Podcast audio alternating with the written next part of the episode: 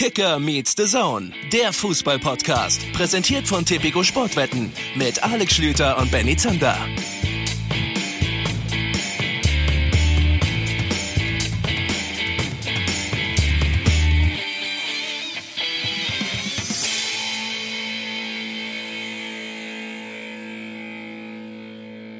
Wir sind wieder da. Schluss mit Winterpause, auch für Kicker Meets the Zone. Der Podcast eures Vertrauens ist angekommen im Jahr 2020. Benny Zander, mein Name. Schön, dass ihr auch im neuen Jahr mit dabei seid und am anderen Ende der Leitung, beziehungsweise lokal gesehen von mir aus hier in Leipzig am anderen Ende von Deutschland. Da sitzt der Mann, mit dem ich auch in diesem Jahr zusammen diesen Podcast machen werde. Er heißt Alexander Schlüter, sitzt in seiner Küche, in seinem Arbeitszimmer, wo auch immer. Schön, dass wir endlich mal wieder miteinander sprechen, Schlütermann. Guten Tag. Lokal gesehen sitze ich in meinem Arbeitszimmer. Das aber ganz genau gesehen gleichzeitig auch mein Wohnzimmer und mein Schlafzimmer ist. So ist das hier, wenn man in München wohnt. Guten Tag. Schön, dass ihr mit dabei seid. Erste Folge 2020. Aber es ist wirklich das erste Mal so, dass ich hier in diesem Zimmer sitze. Ansonsten kennt man mich aus der Küche. Ich habe mir den Tee jetzt rübergeholt. Und ähm, übrigens, äh, sorry, das ist mir gerade eben beim Machen dieses Tees aufgefallen. Ich habe ein paar Leuten, die gefragt haben, welchen Süßholztee ich denn da in den letzten Folgen getrunken habe, nicht geantwortet beantwortet. Ehrlich gesagt weiß ich es auch nicht mehr. Ich kann aber mittlerweile sagen, sorry, dass ich hier direkt zu Beginn mal abschweife, es gibt unterschiedlich gute Süßholz-Teearten. Ihr müsst nur die richtige finden. Problem ist, ich kann euch nicht dabei helfen, weil ich habe die Packung, die so gut war, direkt aufgebraucht. Jetzt habe ich eine weniger gute. Gibt es bei DM, bei Rossmann und beim Nein. Teeanbieter eures Vertrauens. Müsst ihr selber nachgehen. Heute trinke ich einen anderen Tee. Heute trinke ich einen Mate-Tee, weil Lionel Messi macht das vor seinen Spielen immer und das habe ich mir jetzt einfach abgeguckt. Kann doch nur gut sein okay. Ich trinke Minze mit Zitronentee, falls es irgendwann interessiert, denn mir wurde noch nie geschrieben, was ich denn für Tee so trinke. Offenbar kommunizieren die du Leute auf Social Media. Das ist bei dir eine ganz andere Alex Thematik. Schlüter. Aber ist ja kein Problem. Es ist ja nicht so, als hätten wir beide Twitter und Instagram. Schreibt ruhig alle dem großen Blonden, ist gar kein Problem. Und ich sitze dann da mit meinen paar Followern. Nee, gar keine, nee, ist in Ordnung. Fangen wir direkt gut an. Es geht direkt gut los. Stüdenmann, danke dir dafür. Aber gut, ja, dann komm, dann hau doch einfach das erste Thema raus, wenn du hier der Mann bist, mit dem die Leute viel lieber kommunizieren. Ich halte mich zurück. Ich halte mich zurück. Ich kann ein bisschen ankündigen, was wir mit euch heute vorhaben. Und der Zander, ihr kennt ihn mittlerweile auch, wird sich dann auch im Laufe der Folge wieder einkriegen. Nee. Und dann werden wir schon ein bisschen Spaß miteinander haben. Wenn ihr, kurz ruhig, trink, trink deinen komischen Pfefferminztee in Felix Magath-Manier. Das ist nämlich ein Teetrinker, Influencer. Ah. Der kann das, im Gegensatz zu dir. Wir werden heute über die großen Themen des vergangenen Spieltages reden. Seid ihr von uns gewohnt, wollen wir natürlich auch im neuen Jahrtausend so fortsetzen. Die Story schlechthin, Erling. Erling. Ich habe lange überlegt, ob er Erling oder Erling heißt. Auch das klingt übrigens wie eine gute Teesorte aus Großbritannien. Haaland ist die Feel-Good-Story des Moments für den BVB. Äh, Benny Zander hat's immer gewusst. Ist es richtig? Du hast immer gewusst, der kommt zum BVB. Du hast seine, seine, seine Tracking-Werte verfolgt, wusstest genau, wo er gerade mit dem Privatjet gelandet ist und dir war ja schon vor Monaten klar, dass er zum BVB wechselt. Ist das richtig? Ich habe jetzt schon keinen Bock mehr auf diesen Podcast, ganz im Ernst. Es sind gerade mal, wie lange haben wir aufgenommen? Drei Minuten, zehn Sekunden. Ja, ich, es, es tut mir leid, Asche auf mein Haupt. Ich dachte, die Leipziger lassen sich denen nicht entgehen. Ich habe jetzt ein Interview mit Oliver Minzlaff gelesen, wo er auch gesagt hat, ey, da haben wir einfach den kürzeren gezogen. Ich konnte mir das nicht vorstellen. Er ist jetzt beim BVB, er hat direkt genetzt. Ich entschuldige mich in aller Form. Hab ich nicht mitgerechnet? Ich, mir kann doch auch mal was durchrutschen. Entschuldigung an die tausend vielleicht mehrere tausend Kinder, die durch Leipzig Straßen mit einem RB Leipzig Trikot hinten Haaland Nummer 9 oder 17 oder ich weiß nicht, was er getragen hätte, rumlaufen und das Ganze mit einem weinenden Gesicht tun. Das tut uns leid, da sind wir ein Team, das sage ich ganz ehrlich, aber wenn man dir da so auf den Leim geht, dann ist das wahrscheinlich, ach meine Güte. Ähm, ernsthaft, äh, wir haben ein bisschen was geplant für diese Folge und da geht es natürlich nicht nur um den neuen BVB-Star und um deine äh, fehlende investigative Leistung. Äh, wir haben auch noch eine andere Feel-Good-Story. Dir wurde direkt zum Jahreswechsel so ein kleiner Wunsch erfüllt. Das Transferfenster, das schließt ja in wenigen Wochen und weil wir uns gesagt haben, Wintertransfers, dieses Hin und Her, wen gibt man ab, wen holt man, muss ein Thema in dieser Folge sein haben wir dir einen großen Wunsch, Wunsch erfüllen können. Also, wenn dieses Interview gleich zustande kommt. Denn wir haben Carly Kalmund heute bei uns zum ersten Mal im Kicker Meets the Zone Podcast. Ja, das wird cool. Also tatsächlich, wir haben natürlich in der Winterpause doch ab und zu mal miteinander kommuniziert, äh, liebe Hörer, und haben überlegt, was machen wir dann so in der Rückrunde alles so. Da kommen einige coole Sachen auf euch zu. Unter anderem in der kommenden Woche sind wir zum ersten Mal gemeinsam auf einer Auslandsreise, die nichts mit Urlaub zu tun hat. Schlütenmann und ich machen zusammen eine Auslandsreise beruflicher Natur. Wo geht es hin? Es geht nach Manchester. Und Schlütenmann, was machen wir da? Wir nörden aber mal komplett über Taktik ab. Das zumindest ist unser Plan und zum Glück auch der Plan des Protagonisten, den wir dann da treffen werden. Ilka Gündogan hat gesagt, dass er Lust hätte, mit uns mal so richtig deep einzusteigen. Und wir hoffen einfach mal, dass ihr da auch Lust drauf habt. Über alles, was taktisch so bei ihm geht, bei Manchester City geht, in der Nationalmannschaft geht, beim Fußball allgemein so gefragt ist auf den unterschiedlichen Positionen. Da könnt ihr euch drauf freuen. Es wird eine andere Folge, aber wir haben die Hoffnung, dass es eine gute Folge mhm. wird. Also das schon mal in den Kalender und also zu der heutigen Folge wird halt auch wieder ein bisschen anders, weil Kali mit dabei ist. Wir werden nachher noch mit Matthias Dersch über den neuen Shootingstar der Borussia sprechen, über Erling Haaland. Also wir haben eine Menge mit euch vor. Ja, Aber vielleicht reden wir erst einmal über so ein paar Spiele, die da stattgefunden haben. Ja, Moment, haben. Moment, Moment. Ich möchte mit dir über einen Spieler speziell, wenn du den Haaland jetzt schon angesprochen hast, dann möchte ich mit dir auch gerne noch über meinen Fund der Winterpause reden. Wir reden nämlich über die Rückennummer 4 des Westfalen Liga 2 äh, Teams, Wanne Eike. Wanne Eike, Rückennummer 4 wie heißt er? Heiko Ale Westermann. Alexander Schlüter. Alexander Schlüter. Habe ich durch Zufall auf transfermarkt.de gefunden. 29 Jahre alt, 1,91 groß, Innenverteidiger, gibt leider kein Bild. Und da dachte ich mir, ey, ersten Mal hat sich der Schlüter, hat sich der Schlüter älter gemacht. Kann der nebenbei mit seiner körperlichen Verfassung, die ja nun wirklich absolut am Boden ist, noch tatsächlich in der Westfalenliga 2 spielen? Aber es ist wohl einfach nur ein Namensvetter von dir. Aber ich möchte jetzt an dieser Stelle mal sagen, dass Alexander Schlüter, der einzig wahre Alexander Schlüter von Wanne Eickel, für mich jetzt schon der Spieler der Rückrunde ist und dieser Podcast, Alex, falls du das hören solltest, falls dir das zugetragen wird, wir supporten dich, wo wir nur können. Wenn ich mir deine Bilanz bislang in dieser Saison ansehe, viele Spiele waren es noch nicht, aber da geht noch was. Da geht noch was, mein Lieber. Und äh, ich bin auf deiner Seite. Frage an dich. Äh, hast du Spitznamen? Gibt's, gibt's Schlüti, Schlütenmann? Oder ist es, ist es dann doch der einfache Alex? Vielleicht lernen wir uns irgendwann mal kennen. Wenn, wenn irgendwie jemand Kontakt in die Westfalenliga hat, dann stellt gerne diesen Kontakt zu geil, Alexander Schlüter aus der Westfalenliga her. Das wäre ja schön. Wo spielt er bei Herne oder was? Nee, bei Wanne Eickel. Bei Wanne Eike. Ach so, Entschuldigung. Spielt ja, er tatsächlich. Warte schöner. mal, ich schaue noch mal ganz kurz. Ach, ich wollte nicht mehr so oft tatsächlich sagen in dieser Rückrunde. Na, das ist auch ein Thema. Äh, DSC Wanne Eike. Ich habe natürlich auch geguckt, Benjamin Zander gibt es nicht. Mich gibt es als Namensvetter nur als Dirigenten. Gar nicht mal so unbekannt tatsächlich. Es gibt einen Dirigenten, der deutlich mehr Haare auf dem Kopf hat und der so heißt wie ich.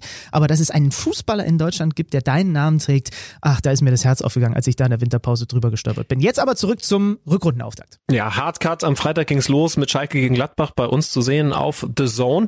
Man kann schon von dem Spitzenspiel dieses Spieltages sprechen, dieses Spieltags Nummer 18. Und man muss davon sprechen, dass die Schalker verdient 2 zu 0 gewonnen haben. Ich weiß nicht, wie intensiv du es verfolgt hast. Ähm, ich habe es moderieren dürfen und war auf der einen Seite beeindruckt von der Konsequenz des FC Schalke 04. Richtig gut eingestellt. Also da wurde viel an das angeknüpft, was wir in der Hinrunde gesehen haben von Schalke. Da hat man ja auf fünf abgeschlossen. Auf der anderen Seite der Zweitplatzierte nach der Hinrunde Borussia Mönchengladbach mit einem der schwächeren Auftritte der Saison bis hierher. Sehr offensiv eingestellt von Marco Rose. Ähm, wir haben ihn da, Kollege Daniel Herzog hat das gemacht, vor der Partie auch explizit darauf angesprochen. Also er hat mit Zakaria im Grunde nur einen etwas defensiv denkenden Mittelfeldspieler aufgestellt. Alles drumherum, Hermann, Hofmann und Co. Also eigentlich die fünf Leute, die dann noch um ihn herum und vor ihm gespielt haben, alle offensiv denken. Das fand ich schon krass und einerseits kann man natürlich sagen, ja, mutig, das loben wir sehr. Ich meine, es war ein Auswärtsspiel, man kommt so frisch aus der Winterpause. Es hat aber am Ende eben nicht funktioniert, denn Schalke hat sich die klareren Torgelegenheiten rausgespielt. Wenn man sich das 1 zu 0 nochmal anschaut, dann kann man schon in diese Kerbe reingehen, denn genau auf dieser zentralen Position, wo eben dann nur ein zentraler defensiver Mittelfeldspieler aufgestellt wurde, gibt es dann zu viel Raum für Suat Serda. Das spielt Schalke sehr gut. Serda macht das sehr überlegt, aber das ist dann schon anzusprechen. Also er wird das natürlich in der Analyse mit seinem Trainerstab dann auch nochmal ganz genau analysieren, aber ähm, er wird das in seiner Analyse, in seiner Analyse analysieren. Das, davon ist auszugehen. Er wird es nochmal ansprechen. Ähm, ja, hm. Schalke, wie gesagt, überzeugend, obwohl Amina Ried vielleicht der Spieler der Hinrunde bei den Schalkern gefehlt hat, ist verletzungsbedingt ausgefallen. Mich haben sie sehr überzeugt. Verdienter 2 zu 0 Sieg habe ich in der Klarheit, ohne dass ich jetzt sagen will, sie haben da ein absolutes Festival der guten Fußballlaune abgeschossen, hat mich das aber trotzdem überrascht. Ja, nicht nur dich. Du hast mich ja gefragt, wie, ob ich es geschaut habe. Ich habe es mit meinen Eltern zusammen geschaut und wir warten immer noch auf den Gruß. Du wolltest meine Eltern eigentlich grüßen, hast du mir vor dem Spiel ja äh, versprochen Oh ja, gehabt. vergessen. Wir haben die Sendung geguckt und meine Eltern saßen da ganz gebannt und mit feuchten Augen, haben sich gefreut und dann kam halt von Alexander Schlüter da, also von dem, nicht von Oh, dem, äh, nicht von dem verdammt. richtigen Alexander Schlüter, von Wanne Eickel, sondern von dem hier, kam nichts in der Art und Weise. Na gut, aber wir haben das gesehen und Jetzt haben laufen traurige Kinder durch Leipzig mit einem Holland-Trikot und jetzt sitzt ein, ein, ein trauriges Ehepaar auf dem Sofa unweit von Leipzig entfernt und wartet darauf, dass ich sie grüße oder was? Ja, was ist denn los zum Neustart dieses Jahr? Ja, ja. Also Karma-mäßig müssen wir noch ein bisschen draufpacken.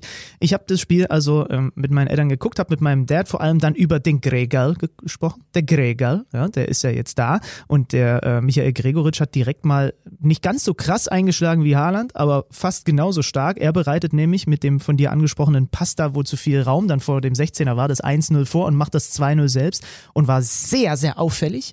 Ähm, sehr, sehr starkes Debüt von ihm im Schalker Trikot. David Wagner hat bei euch, äh, bei Herzi am, am Mikro nach dem Spiel ja auch gesagt, der muss jetzt erstmal noch ein bisschen mehr lernen, Fußball noch so zu arbeiten und nicht nur zu spielen, sondern auch zu arbeiten, wie wir das hier tun. Schalke ja eine der, der sprintstärksten Mannschaften der Liga und so weiter und so fort. Und er hat sich da perfekt eingefügt und er war, und das fand ich spannend, als er dann selber im Interview war, weil natürlich ähm, wollte man dann auch von Gregoritsch hören, wie er das so erlebt hat, unglaublich selbstkritisch. Ähm, er hat ja so ein bisschen den Hinteregger-Makel, dass er sich von Augsburg wegge, weg, weggeekelt hat, würde ich jetzt mal sagen. Und er hat aber gesagt, ich habe irgendwann jetzt schon zu Beginn der Saison verstanden, ich spiele hier in der deutschen Fußball-Bundesliga, ich habe hier eine große Möglichkeit und ich kann nicht so weitermachen wie bisher. Also hat sich selbst da in die Pflicht genommen, dass er das alles irgendwie ein bisschen zu sehr hat schleifen lassen. Guckt euch das gerne auf der DAZN-Plattform nochmal an. Das fand ich ein bemerkenswertes Interview vom Spieler des Spiels, der am Ende den Schalkern mit einer Vorlage und dem Tor dieses Spiel gegen Gladbach gewinnt. Schalke bleibt auf der 5. Gladbach rutscht ab auf die 3, weil die Bayern sie überholt haben. Die haben gestern am Sonntag ihre, man kann wohl sagen, Pflichtaufgabe erfüllt im Berliner Olympiastadion. Nach allerdings einer 10 Anfangsphase, nach, man muss sagen, einer 10 ersten Halbzeit. Das war ein bisschen einfallslos, was die Bayern da gespielt haben gegen die neue Hertha, so darf man es beschreiben, unter Jürgen Klinsmann, dem dann zum Glück auch rechtzeitig die Trainerlizenz wieder untergekommen ist. Gab ja so ein paar Problemchen, was das anging, dass er noch ein paar Arbeitsnachweise machen musste. Wenn sie irgendwann bei dir mal mit so einer Podcast-Lizenz ankommen und du noch vernünftige, qualitativ hochwertige Arbeitsnachweise liefern sollst, dann ist das hier auch ganz schnell vorbei. Also Klinsmann hat das in der ersten Halbzeit nicht so schlecht gemacht, hat sehr gut gegen den Ball gearbeitet, hat, und das ist der große Unterschied im Vergleich zur zweiten Hälfte, es immer wieder geschafft, die Räume eng zu halten auf den Außenpositionen, also auf den Positionen, wo die Bayern ja eigentlich seit 20 Jahren gerne diese Situationen lösen, also Chancen einleiten, indem sie eins gegen eins gehen, indem sie dann diese offensiven Zweikämpfe gewinnen. Da haben sie immer wieder rechtzeitig doppeln können, das haben sie gut gemacht. Nach vorne war es wenig. Davy Selke hatte eine gute Kopfballchance, hätte viel mehr draus machen müssen, hat sie deutlich übers Tor geköpft, aber ansonsten war das zumindest taktisch sehr zu loben, was die Defensive angeht. In der zweiten Hälfte Perisic auf einmal über links deutlich besser als vorher, gab auch Umstellungen, Coutinho in der Zentrale dann ein bisschen auffälliger, Thomas Müller hat mal wieder eine Vorarbeit geleistet und so machen sie vier Tore, auch mit ein bisschen Glück, weil da ein Zupfer gepfiffen wurde von Klünter im 16er. Ähm, gegen Goretzka ist es gewesen, keine Fehlentscheidung, aber gehört dann natürlich auch so ein bisschen zum Flow dazu, dass so ein Ding dann mal gegeben wird. Die Hertaner Also Entschu- Entschuldigung, das war doch Konnten klarer diese Elfmeter. Diszi- Das war doch kla- glasklarer ja, natürlich, Elfmeter. äh, natürlich, aber, aber ich, ich will doch damit auch nur sagen, das ist eine Situation, bei der man in der Zeitlupe sagt, oh ja, klar. Es gibt aber in drei anderen Stadien am Samstag auch Halteaktionen, bei denen man sagt, oh ja, guck mal hier, äh, das sieht man erst bei der dritten Zeitlupe, dass sie da bei der Ecke vor fünf Minuten ja, auch ein okay. Ziehen hätten halten können. Also, also ich, ich, wie gesagt, keine Fehlentscheidung, aber, aber das lief dann zumindest ordentlich für die Bayern. Ohne dass ich jetzt sagen will, oh, die Dusel Bayern haben hier einen Elfmeter zugesprochen bekommen, den andere nicht bekommen. Aber du weißt doch, wie das ist mit dem Halten im 16er. Ja, aber das war für mich ja, also ich habe dann auch im Nachhinein die Reaktion der Hertha, also Klinsmann hat ja selber auch gesagt, das war halt die spielentscheidende Szene, die man aus Hertha-Sicht anders gesehen hat. Und das kann ich ehrlicherweise nicht verstehen, weil es gibt einen Unterschied zwischen diesem handelsüblichen Halten und dem ganz klar am Arm ziehen und, und halb reißen des Gegenspielers. Also von daher war das für mich ein ga- ganz klarer Elfmeter und äh, nicht mit so Es mit, gibt mit für so mich versteckten zwei Zupfern zu Blickweisen. vergleichen irgendwie. Es gibt zwei Sichtweisen für mich persönlich auf diese Szene. Einmal die neutrale, die sagt, ja, das ist ein klares Ziehen, er kommt sonst nicht an den Ball. Klünter muss das machen und darum gibt es Elfmeter. Und dann gibt es den Kicker-Manager bei mir, der Klünter aufgestellt hat und der nicht möchte, dass er diesen Elfmeter verursacht. Ich muss leider sagen, dass sich die neutrale Sichtweise ein bisschen besser und vernünftiger anfühlt. Ja, es war ein klarer Sieg, es war am Ende auch ein deutlicher Sieg, aber es brauchte eine Leistungssteigerung in der zweiten Hälfte vom Rekordmeister und es brauchte, das muss man schon auch betonen, ein ähm, Nachlassen der alten Dame, was diese taktische Disziplin angeht, die sie in der ersten Halbzeit noch hatten. Unterm Strich 4-0. Gute Geschichte für die Bayern, verdienter Sieg. Und sie rutschen also immerhin ein bisschen ran in der Tabelle. Der Punkteabstand auf die Leipziger bleibt gleich, denn die haben ihre Aufgabe mal wieder gelöst, obwohl Benny es erneut ein Comeback brauchte. Das ist so ein bisschen das, was bei den Leipzigern in den vergangenen Wochen zu beobachten ist. Wiederkehrend. Ja, in dem Fall war es so, dass sie ähm, einfach noch nicht angekommen waren in der Rückrunde. Also 0-1 zur Pause, schön ausgespieltes 1-0 für die Unioner, Bülter nach Vorbereitung Anderson, Fehler da von den Leipzigern vorher. Und die haben wirklich lang, lang gebraucht, um überhaupt mal in diesem Spiel anzukommen, haben aber dann natürlich die Qualität mit Werner, mit Sabitzer, wir werden nachher noch unter anderem über unsere Kicker-Manager elf Veränderungen sprechen, da werden auch diese beiden vielleicht noch die eine oder andere Rolle spielen, ähm, die dann halt einfach das Spiel den Leipzigern am Ende noch gewinnen. Und da ist die Qualität dann so groß. Und ich meine, wie Timo Werner allein dieses 1 zu 1 erzählt, der ballert das Ding mit 500 Sachen da oben in den Knick. Ein Traumtor. Und ja, sie brauchen den Rückstand oder, oder sie gehen erstmal in Rückstand, aber in der zweiten Halbzeit waren sie dann drin im Spiel und gewinnen am Ende mit, äh, mit 3 zu 1 und bleiben Tabellenführer. Die Bayern haben sich rangeschoben. Ich würde vorschlagen, dass wir über all das auch, was bei den Bayern noch so auf der Straße liegt nach der Winterpause und auch über RB gleich noch ein bisschen mit äh, Rainer Kalmund sprechen. Ähm, aber weil du gerade die Härte hattest, noch ein kurzer Seiteneinschub dazu. Es ist schon spannend, du hast es sehr wahrscheinlich jetzt ähnlich wahrgenommen, wie die plötzlich aus der grauen Maus quasi herausgewachsen sind und überall auch über die Hertha geredet wird. Ne? Mit Klinsmann, mit diesem Investor, plötzlich gibt es so Boulevardthemen, plötzlich ist man angeblich an Granit Xhaka und an international starken Spielern dran. Die hat man bislang allerdings alle nicht bekommen, bis auf Santiago Ascasibar, den man aus der zweiten Liga geholt hat. Aber es, äh, es ist so eine Metamorphose, jetzt erstmal ringsherum passiert. Es gab im Kicker zum Beispiel, da sollten wir in den nächsten Wochen mit den Hertha-Experten beim Kicker auch nochmal drüber sprechen, so eine ganz interessante Analyse der Diskrepanz zwischen diesen, ich nenne sie jetzt mal größenwahnsinnigen Träumern, wie Klinsmann, auch wie äh, wie Arne Friedrich, der gesagt hat, wir brauchen ein bisschen Größenwahn auch in diesem Club. Und dann den, ich nenne sie mal Realisten, wie Michael Preetz. Also da gab es in der Winterpause in einer Kickerausgabe auch eine sehr schöne Analyse, wie diese beiden äh, Pole jetzt aufeinanderprallen. Und das ist einfach total interessant zu beobachten, was bei diesem Club passiert, ohne dass eigentlich so krass Dinge sportlich gerade passiert sind. Mhm. Da hast du absolut recht, denn Jürgen Klinsmann hat übrigens das Ruder noch nicht herumgerissen. Das muss man zur Erinnerung vielleicht bei den Hertanern dazu sagen. Die sind jetzt auf der 14 und sind übrigens nur zwei Plätze weg vom Relegationsrang. Aber klar, äh, dieses graue Maus-Image, das sind sie losgeworden. Das Problem ist, du kannst auch als bunte Maus absteigen. Und da muss man die Hertaner dann notfalls zum Saisonende spätestens nochmal dran erinnern. Trotzdem, ich find's erstmal irgendwie frisch. Ich weiß nicht, was Paul Dardai zu der ganzen Entwicklung so sagt, aber ähm, weil das war ja irgendwie ein viel nüchternerer Trainer als als so, äh, wenn man jetzt Paul Dardai fordert wahrscheinlich Männerfußball. Das, Männerfußball. Wir brauchen wieder Männerfußball. Das war immer sein Totschlagargument. Ist auch möglich, aber aber also zumindest ist da irgendwie frischer Wind drin. Jürgen Klinsmann geht auf was macht er da Twitter oder Instagram Live, um Fragen von Fans zu beantworten. Also da passieren gerade sehr viele neue Dinge und dem würde ich mich jetzt grundsätzlich zumindest mal nicht verschließen wollen. Wie gesagt, das wollte ich nur noch mal betonen. Es ist dann bei all diesem frischen und bunten, was da jetzt bei den Hertanern so angesagt ist, auch wichtig, dass man Punkte holt. Das war jetzt gegen die Bayern nicht drin. Das muss dann in den kommenden Wochen gegen andere Gegner passieren. Wollen wir jetzt mit Kali reden? Ja, absolut. Und da, ne, da kriegt eigentlich kriegt man darüber auch die Brücke, ne? Weil die Hertha wollte auch andere Leute irgendwie im Winter haben und oder so. Das war zumindest das, was so nach außen gedrungen ist. Sie wollen jetzt in andere Regale reingreifen.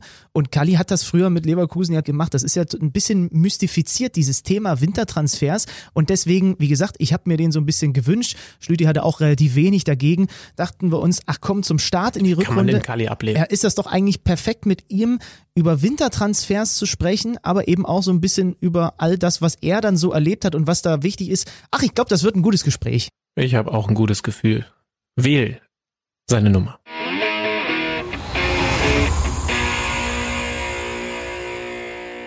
So, wir freuen uns riesig. Der erste Gast im Kicker Meets the Zone Podcast 2020, Rainer Kallmund. Rainer, schön, dass du da bist. Hallo.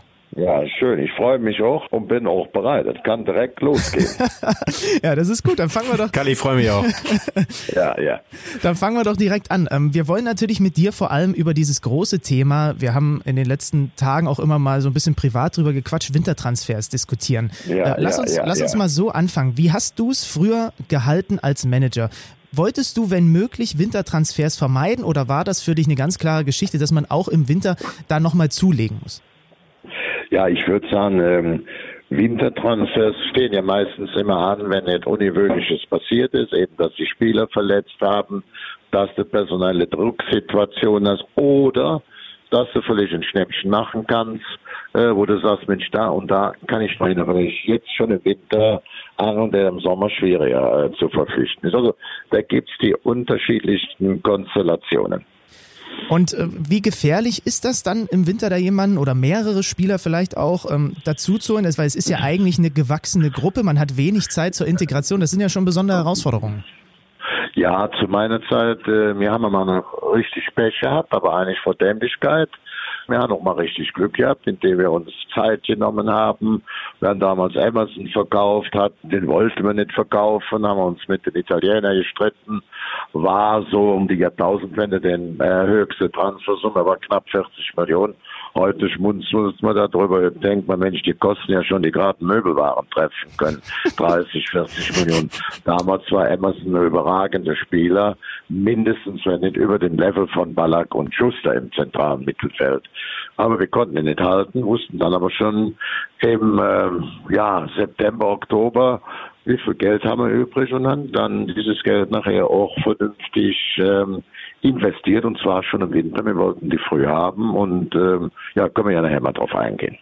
Ja, du sprichst jetzt immer von, von wir, das heißt also, wir war äh, dann und ist es dann heute bei Ja. den anderen Vereinen in der Bundesliga äh, Absprache mit Trainer. Ich kann mir vorstellen, dass so ein Trainer vielleicht ein bisschen mehr noch darauf pocht, Verstärkungen zu holen und dass dann der Manager immer sagen muss, naja, aber ein bisschen muss ich auch aufs Geld schauen. Wie sind da so Absprachen und wann legt man dann fest, dass tatsächlich gehandelt werden muss? Also wir hatten äh, als UEFA, das mal aus der Praxis heraus zu sagen, äh, Rudi Völler war gerade Manager, haben wir äh, Christoph Daum, alles Persönlichkeiten. Ich war der Manager und mein Assistent war noch der Andreas Rettich. Und ich habe verfügt, dass wir nur einen Spieler verpflichten, wenn alle vier einstimmig dafür sind. Also ich wollte damit auch Ruhe und eine feste Linie, dass jeder hinter einem Neuzugang im Verein steckt. Das handelte sich natürlich nicht um junge Nachwuchsspieler, da konnte die Nachwuchsabteilung alleine mal entscheiden oder Nachwuchstrainer, aber wenn es ans richtige Geld ging, wenn die Leute teuer waren, dann musste eine einheitliche Meinung her und da haben wir, sind wir eigentlich ganz gut mitgefahren. Naja, das Beispiel hat man ja gerade bei den Bayern. Da hat man auch das Gefühl, dass es äh, keine Einheitlichkeit gibt. Ich weiß nicht, wie du die Sache siehst. Also Hansi Flick hat Verstärkungen gefordert, äh, ist jetzt zurückgerudert. Ja, ich sehe es also mal nicht so dramatisch. Also wenn man jetzt das Auftaktspiel zur Rückrunde von den Bayern gesehen hat, dann hatten wir ja doch einige Spieler draußen auf der Bank, wenn ich das so richtig sehe. Ne, das war ja kein Pappenstiel, was draußen saß. Also das geht ja los mit Kimmich, der war zwar gesperrt, da muss man nicht lang drüber diskutieren. Und dann ging es ja auch schnell weiter. Ähm, Dinge in der Abwehr. Süle hat gefehlt, der ja auch länger ausfällt. Dann äh, hat Hernandez gefehlt, da waren wir schon bei drei Spieler. Äh, und so ging das, setzte sich das dann eben auch weiter über Martinez, über Koman waren wir bei fünf, Knabe angeschlagen auf der Bank war sechs, wie geht das Ergebnis aus? Vier zu null. Das ist jetzt noch nicht alles, was so nicht, aber wie gesagt, normalerweise sind bis auf Süle Ende Januar, Anfang Februar alle Spiele zurück. Also besteht keine besondere Notsituation. Bayern München hat den besten äh, Kader mit den erfahrensten Spielern und bis auf Süle stehen normalerweise mal im Februar alle zur Verfügung, sodass man absolut keinen Noteinkauf tätigen muss. Das muss man ohne Wenn und Aber so klar sehen. Es sei denn, wir haben jetzt einen, die suchen ja immer nach Spieler.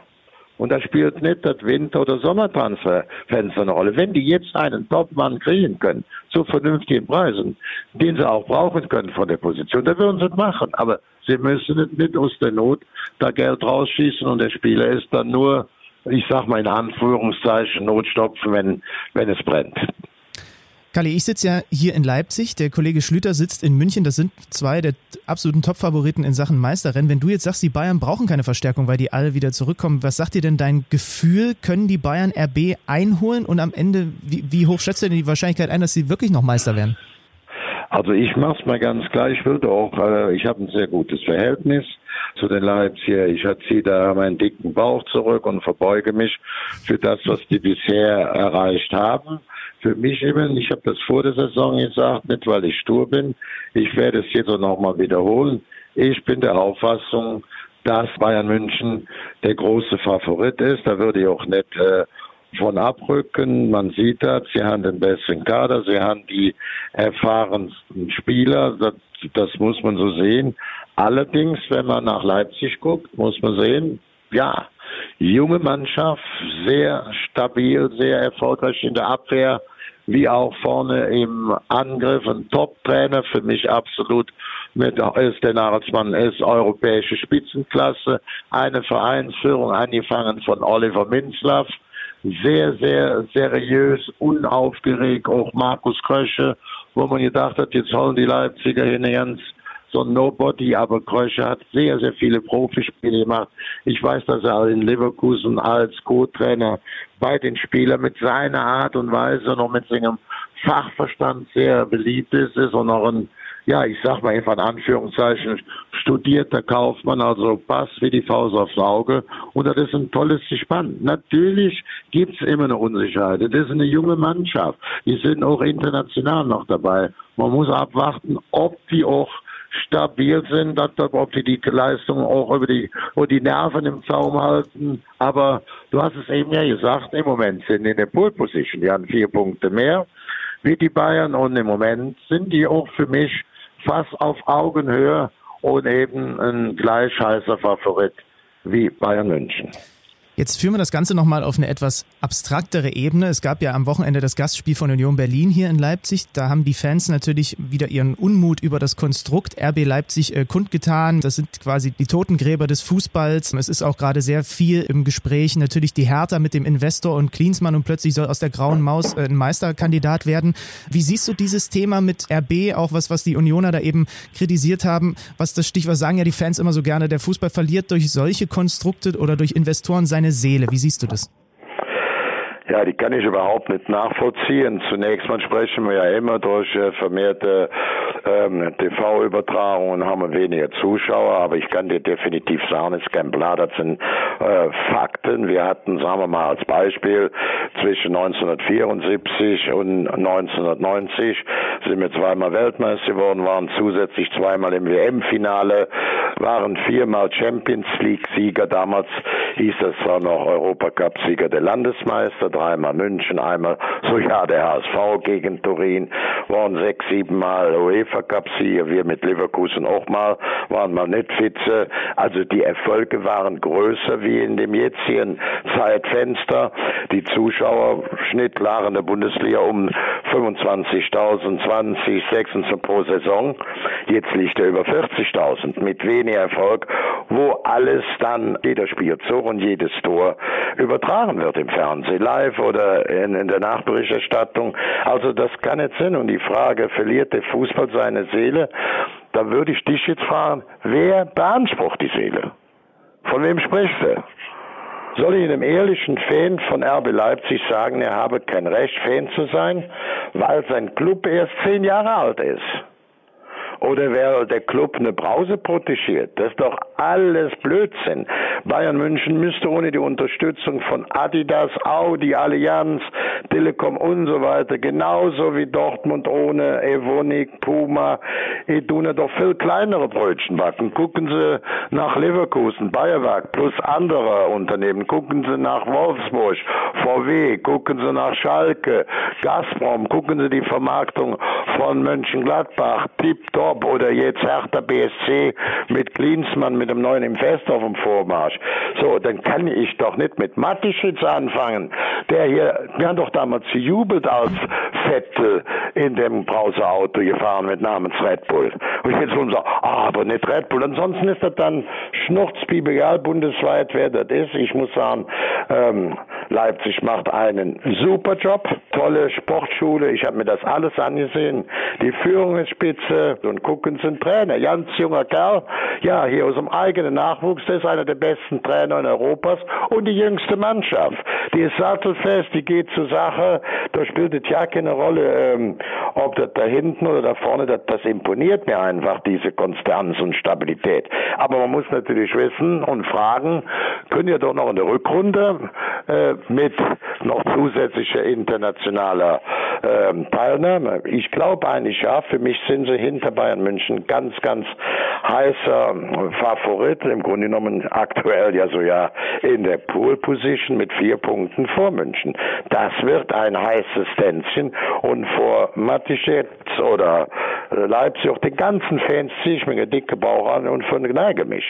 Eine Nachfrage habe ich dazu. Ähm, du hast es gerade schon angedeutet. Bei Leverkusen in den späten 80ern, 90ern äh, ähm, wird es ja solche Kritik auch gegeben haben, oder? Vielleicht kannst du uns das äh, für so uns jüngerer Generation noch mal so ein bisschen wiedergeben, denn da steht der Firmenname ja sogar bis heute im Verein.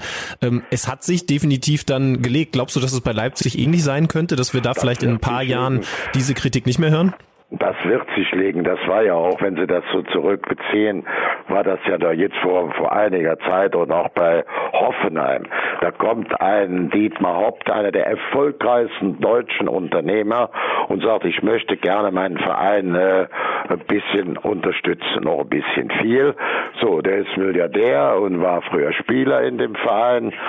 So, und er hat in dieser Region, da unten Mannheim, Heidelberg, hat der insgesamt über 500 Millionen für soziale Zwecke investiert. Das müssen Sie sich mal vorstellen. Und dann sagte, jetzt will ich einen, Mann äh, oder meinen Verein ein bisschen äh, protegieren.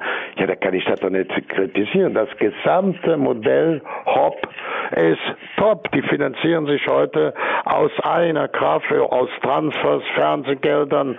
Der, der Axel Rosen macht als Manager einen erstklassigen Job. Die haben ein schönes Stadion. Die haben gute Zuschauer, Fernsehgeld, hohe Transfergewinne, sind andere Sponsoren da. Ja, ich verstehe es nicht und mache eine erstklassige Nachwuchsarbeit. Und bei Leverkusen, das muss ich eben auch immer sagen, wir haben ja 1908 waren ja nicht immer nur Zweiter. Wir haben 1988 ähm, den, den UEFA Cup gewonnen. Ja, wissen Sie was, da haben wir zehn Spiele aus der eigenen Jugend gehabt, die alle aus der Ecke kamen bei uns. Ne? Und im Endspiel haben wir vier davon eingesetzt. Die drei Torschützen, Tita, äh, und Cha.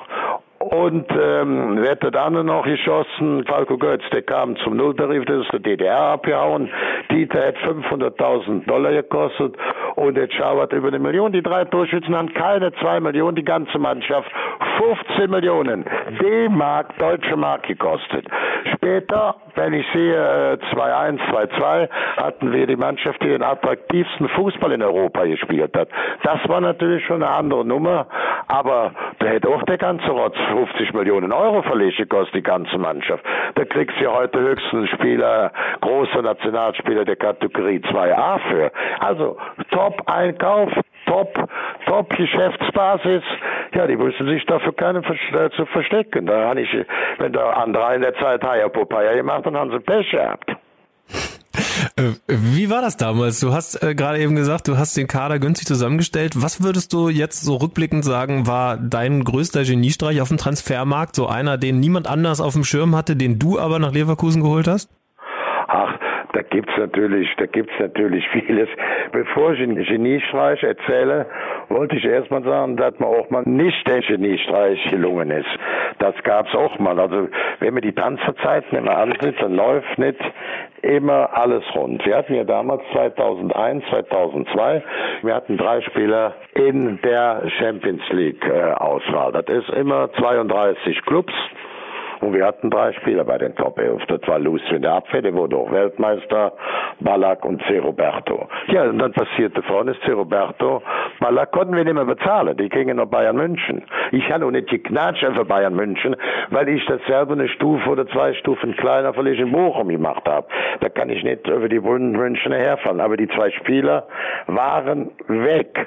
So, dann geht es weiter. Ulf Gersten, Torschützenkönig des Jahrzehnts, war auch in der letzten Saison, hat nur noch drei Spiele gemacht. Plötzlich verletzt sich Berbatov, Huan, Plazente, waren noch drei weg, wenn du das jetzt überlegst. Und jetzt trifft dich der Hammer. Jetzt haben wir zwei Innenverteidiger von absoluter Weltklasse. Unsere wichtigsten Trumpfkarten. Novotny Lucio. Lucio wird in den USA operiert und fällt Monate aus. Kann erst im April 2-3 wieder spielen. Novotny kriegt im Champions League Halbfinale einen Kreuzbandriss, fällt dann acht Monate aus, spielt im Januar das erste Spiel der Rückrunde jeden Cottbus, wieder Kreuzbandriss. Beide fehlten. Wir hatten acht, neun Mann nicht dabei von dieser Kategorie. Was haben wir gemacht? Und jetzt kommt die Panne. Jetzt habe ich gesagt, okay, wir kaufen mal einfach einen äh, von äh, Brasilien. Ich habe dann nachts angerufen nach der Verletzung von Novotny Lucio in den USA im Krankenhaus, da war das natürlich eine schwierige Kiste. Wie kriegen wir das jetzt am besten gebügelt? Ich habe dann mit meinem guten Freund und noch Spielerberater aus Brasilien, Juan Figer, gesprochen und hatte mir gesagt, Mensch, kannst du mir helfen? Wir müssen innerhalb von 24 Stunden noch einen Vorstopp haben. Und sie sind alles weggebrochen.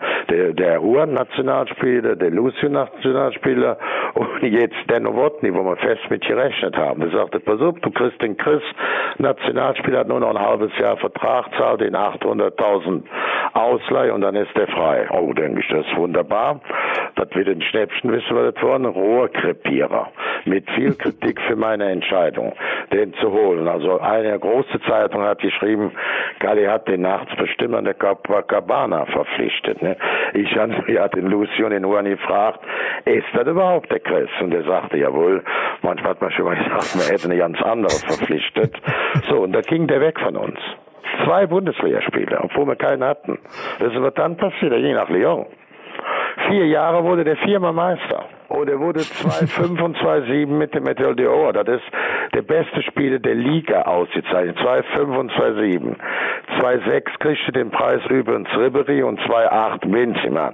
Das war der Christ, der noch zweimal als Nationalspieler in Brasilien äh, Meister wurde. Kam einfach nicht ans Rennen, einfach nicht den Lauf, hatte dann Pech ist doch klar. Die Zeitungen schreiben dann direkt in Brasilien äh, berichten, oh, der kauft hätte den von der Copacabana geholt, kann gar nichts, war der mit den Nerven fertig. So, das war ein negatives Erlebnis. Aber wir haben auch mit vernünftiger Vorplanung, was es ist, da hatten wir das Geld von Amazon, was wir gar nicht wollten.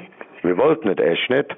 Wir wollten lieber den Amazon halten. Dann haben wir dann ab September planen können, wer holen wir jetzt dafür, was machen wir und haben dann sehr gute Transfers gemacht. Also das waren später Weltklasse-Spieler, Plazente von River Plate, Buenos Aires, Lucio von äh, Porto Alegre, Berbatov von Sofia.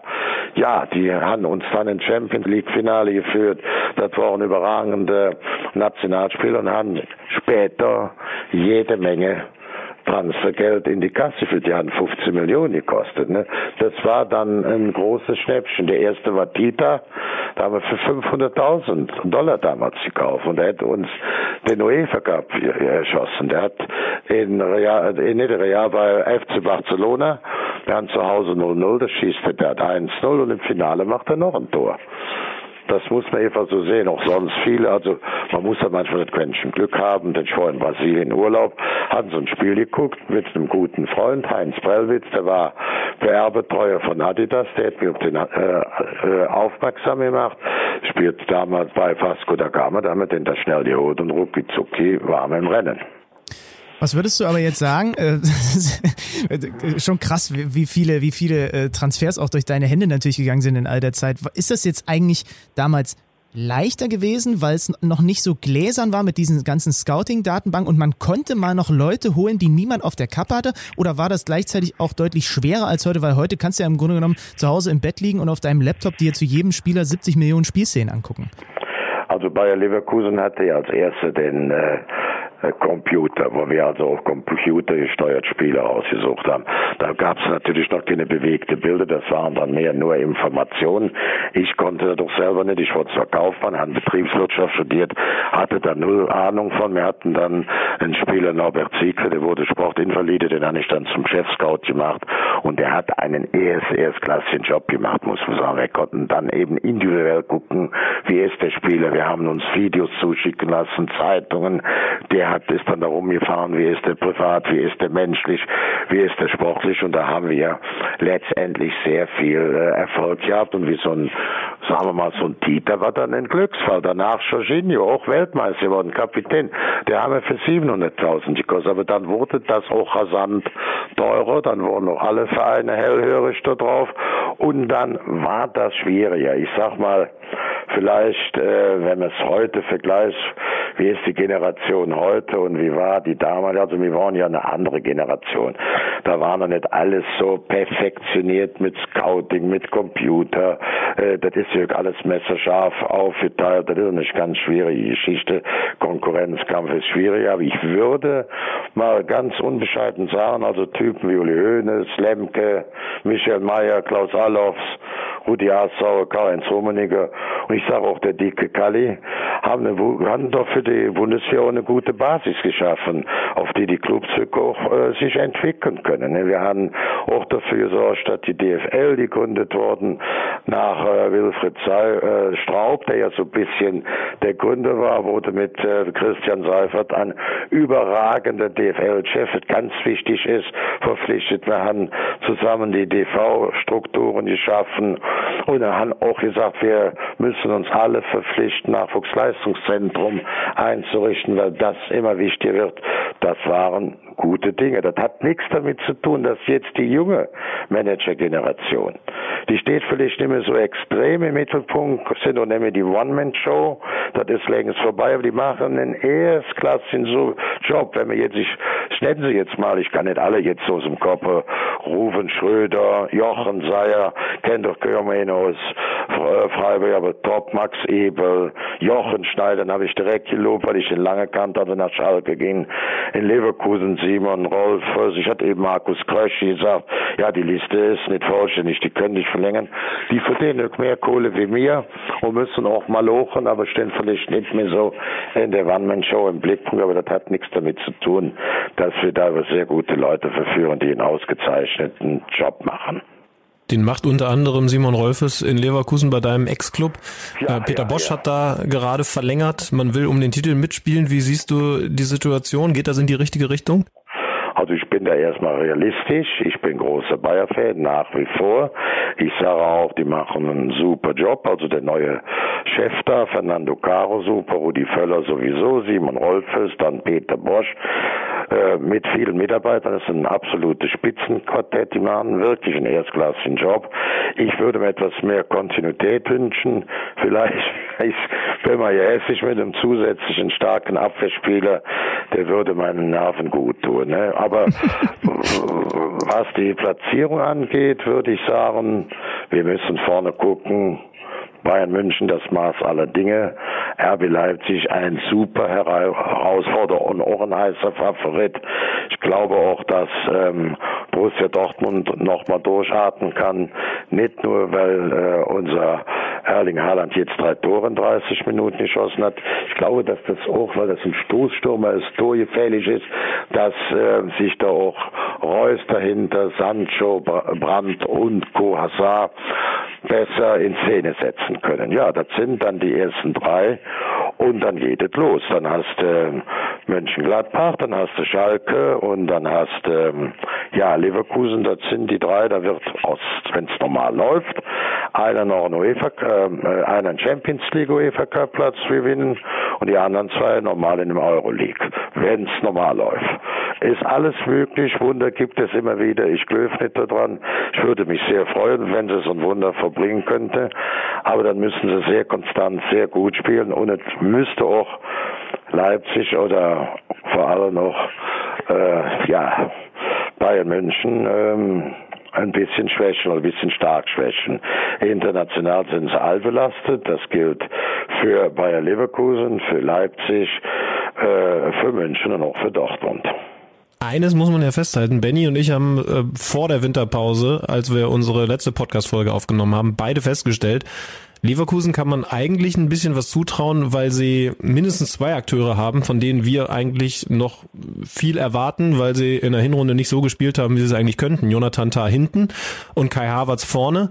Gerade der junge Havertz ist natürlich einer, der sehr im Fokus stand. Äh, war ja vor der Saison in Gesprächen bei gefühlt allen Top-Clubs. Dann legt der jetzt eine für seine Verhältnisse sehr mäßige Hinrunde hin. Wie geht man mit so einem Jungen um, dass der im Kopf auch wirklich sich auf das konzentrieren kann, was er machen muss, nämlich gut Fußball spielen? Der beste Stasi ein absoluter Ausnahmetalent, ist keine Maschine, ist keine Computer. Und dann gibt's auch Dellen. Das macht jeder Spitzenspieler mit. Und er hat ja schon mit 17 Jahren bei Leverkusen gespielt, auch schon wichtige Tore mit erzielt. Das ist ein absolutes Ausnahmetalent. Ich habe in dem Spiel jetzt in ähm, äh, Paderborn gesehen, dass er auf einem guten Weg nach vorne ist, hat schon wieder bisschen äh, auch für den Erfolg äh, auch ansehlich dazu beigetragen. Der wird mit Sicherheit kommen. Aber was mich bei Leverkusen so ein bisschen auch als großer Fan gestört hat, gucken Sie mal, wie viele Spiele die haben, wo sie 60, 70 Prozent Feldanteile, ich sage jetzt einfach mal eine Zahl, manchmal so, ja, 16 zu 0 oder 16 zu 1, Eckballverhältnis haben unentschieden gespielt oder manchmal so, ja, verloren. Das meinst du, das, das kostet Nerven. Ne? Also so ein bisschen bei aller Genialität, bei allem Zauberfußball, ähm, wenn man die, wenn man das Torverhältnis sagt, sieht, müsste man was anderes sagen. Sagt, Mensch, Junge, ihr habt doch äh, für eure offensive Qualität, für euer offensives Spiel zu wenig Tore geschossen.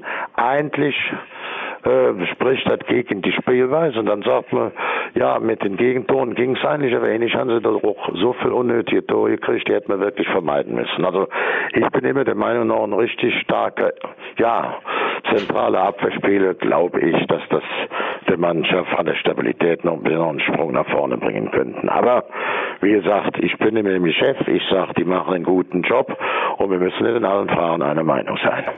Ach, Kali, wir merken, nicht nur wenn es um Bayern und für Leverkusen geht, sondern generell, wenn es um die Bundesliga geht, äh, da sind die Emotionen immer noch da bei dir. Und ich muss gerade echt sagen, als wir dir auch so zugehört haben, hier, als du über eure Brasilianer damals gesprochen hast, ein bisschen fehlt mir die Werkself aus den 90ern und 2000ern, weil das war irgendwie, ich bin damit halt aufgewachsen mit diesen ganzen Südamerikanern, die ihr in die Liga geholt habt. Irgendwie war das schon was Besonderes damals. Deswegen schön, dass wir da noch mal ein bisschen in Erinnerung auch schwelgen nee, konnten. Nee, nee, war ja, ob das jetzt Sergio war, ob das jetzt Junior waren, das ja. waren ja sicher, oder Emerson, das ist, war ja schon Wahnsinn, ne, das muss man sagen. Das ja. war vom Allerfeinsten. Ja. Vielen lieben Dank. Jetzt ein neuer Chris von der Copacabana, dann wird es bei den Leverkusen ja, dann was ja, mit der Champions League. Ein kleiner Drecksack. Ne? Chris hat wehgetan. Aber man hatte auch einen gewissen, ähm, ja, wie sagt man, Schadenfreude. Wir, wir hatten ja den Schaden eigentlich, aber dass man auch den Journalisten mal sagen konnte, bisschen vorsichtig, nicht zu schnell urteilen. Ja, wir haben auch zu schnell geurteilt. Der Kampf fing ja an. Erstes Spiel in Bochum. Ich will die zwei Spiele schildern. Erste Halbzeit gut, zweite Halbzeit ein Gegentor schuld. Die nächste Szene in der zweiten Halbzeit. Wir hatten ja einen dünner Abwehrkader, rettete der mit vollem Einsatz. Und es wird passiert? Der Ball war drin. Und unser Spieler ja, Plazenten, ne? argentinische Nationalspieler hatten Kieferbruch von ihm. Ne? Und damit hatten wir noch einen. Und danach war er jetzt verunsichert, da haben wir dann ausgenommen. Der hat dann selber nicht gespielt und hat uns noch bei der ganzen personellen Misere, bei der dünnen Decken noch einen wichtigen Nationalspieler rausgenommen. Ich habe mir aber trotzdem für ihn gefreut nachher, dass wir uns vertan haben und er dann so durchgestartet ist. Ja, klar, das war dann echt das super. Ich. Stimmt schon. Galli, wir sagen vielen lieben Dank, dass wir mit dir nochmal so ein bisschen auch in den Erinnerungen schwelgen durften und wünschen dir äh, eine schöne Woche und äh, wenn wir nochmal so ein bisschen Nachfragen ja. haben in Sachen Transferpolitik und so weiter, dann, dann melden wir uns einfach wieder bei dir. Alles klar, okay, tschüss. Danke, ciao. Galli, danke, ciao.